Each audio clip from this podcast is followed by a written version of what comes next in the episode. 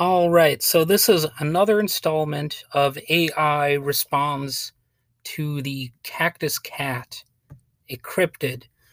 And this text is the original text is going to come from something I wrote for the website 1428 Elm, and it's it's all about cryptids. My uh, series there is called Call of the Cryptid, and this installment is the Cactus Cat of the American Southwest. So for the original text that I put into the AI text generator, it goes like this How would we deal with this creature? Everything about the cactus cat falls under the citation needed category. Make no mistake.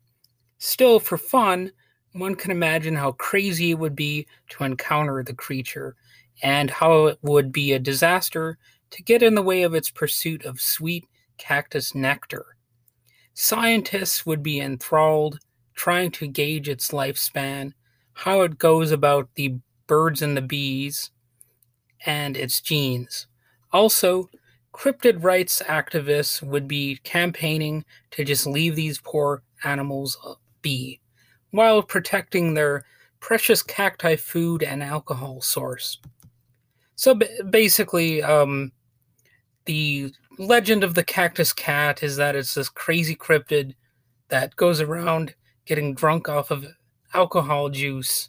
So it, it contained within cacti. So I find that rather funny.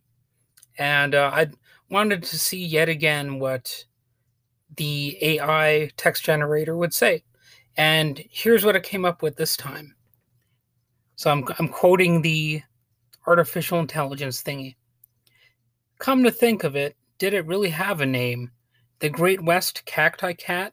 Or is it simply West Coast or West Course coated cactus cat?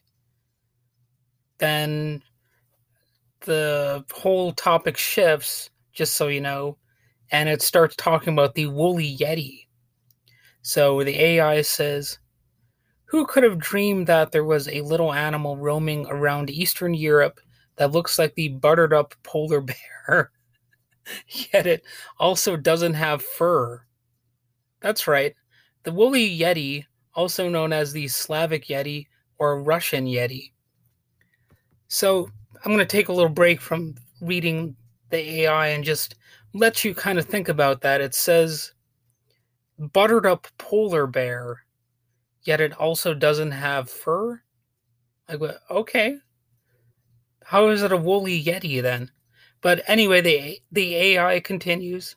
It says this: first spotted by the hunting party of Karelians heading into the Mongolian wilds in 1910. The description of the Yeti is odd. According to the writer Charles Berlitz, who is a real writer, by the way, I did look into that. He wrote about paranormal things. But anyway, according to Charles Berlitz, the creature's features resemble those of a white bear, especially the ears. It also has a bushy white beard and face. okay, okay. Uh, in the pictures, this is the AI continuing. In the pictures, the Yeti can be seen wandering in the Altai Mountains of eastern Siberia, Russia, which is believed to be its natural habitat. Now, actually, the Altai Mountains do exist, and I know that because I did research into another cryptid that does live in that region. So I do know that the mountain range exists, even without being that skilled in remembering ge- geographical facts. I know that because I did some research into the geography of that area. So um, the AI finishes. It says, in the pictures, the creature can be seen following herds of wild reindeer or playing in the snow. Yeti stories have been around since the 1880s, but these have been debunked time and again. So that's actually pretty are pretty close to being a genuine sounding narrative, right? Uh, except for a few odd details like buttered up polar bear. oh man, I, I swear that AI comes up with, with some of the funniest stuff, like oh, buttered up polar bear. How, how do I come back from that? I, I pretty much can't. That's just too funny to not laugh at it. I could be having the worst day of all time, but if if I see something about a buttered up polar bear, well, you know, things would have to be pretty bleak and dark to not be able to laugh at that. I, I don't know, your sense of humor would pretty much have to be completely 100% broken if you can't laugh at a sentence like bartered up polar bear. But anyway, I, I wonder, you know, what else the AI could come up with regarding the cactus cat or, of course, some other cryptids. And I will probably continue this series in the future. I'm going to take take a break from it for a little while because I just recently made a different one of these and I want to, you know, l- let other aspects of my podcast continue. But, you know, it's a fun thing to dabble in some AI generated content.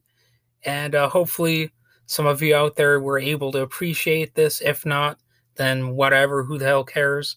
Um, you know, but I enjoy this kind of stuff. I think the AI has some funny results. And uh, it's also interesting to think about cryptids. And on that note, I will be probably talking more about some cryptids in the future. I'm not a cryptid true believer or anything like that. I'm a, I'm a skeptic, although oddly enough, I did once find that a cryptid story was highly plausible, if not completely 100% proven. And really that was just a story about a you know, a, a wild cat like a puma or something that people were treating as a cryptid, but you know they actually can survive out in the wild in a wide range of you know geographic areas so it, wasn't that mysterious of a creature to begin with it was just some sort of wild cat and sure enough you know the the puma or i guess mountain lion or whatever the whatever the hell they can be found in a lot of areas across the entire globe so no great mystery there. But anyway, I'm done yakking about this stuff and have a nice day.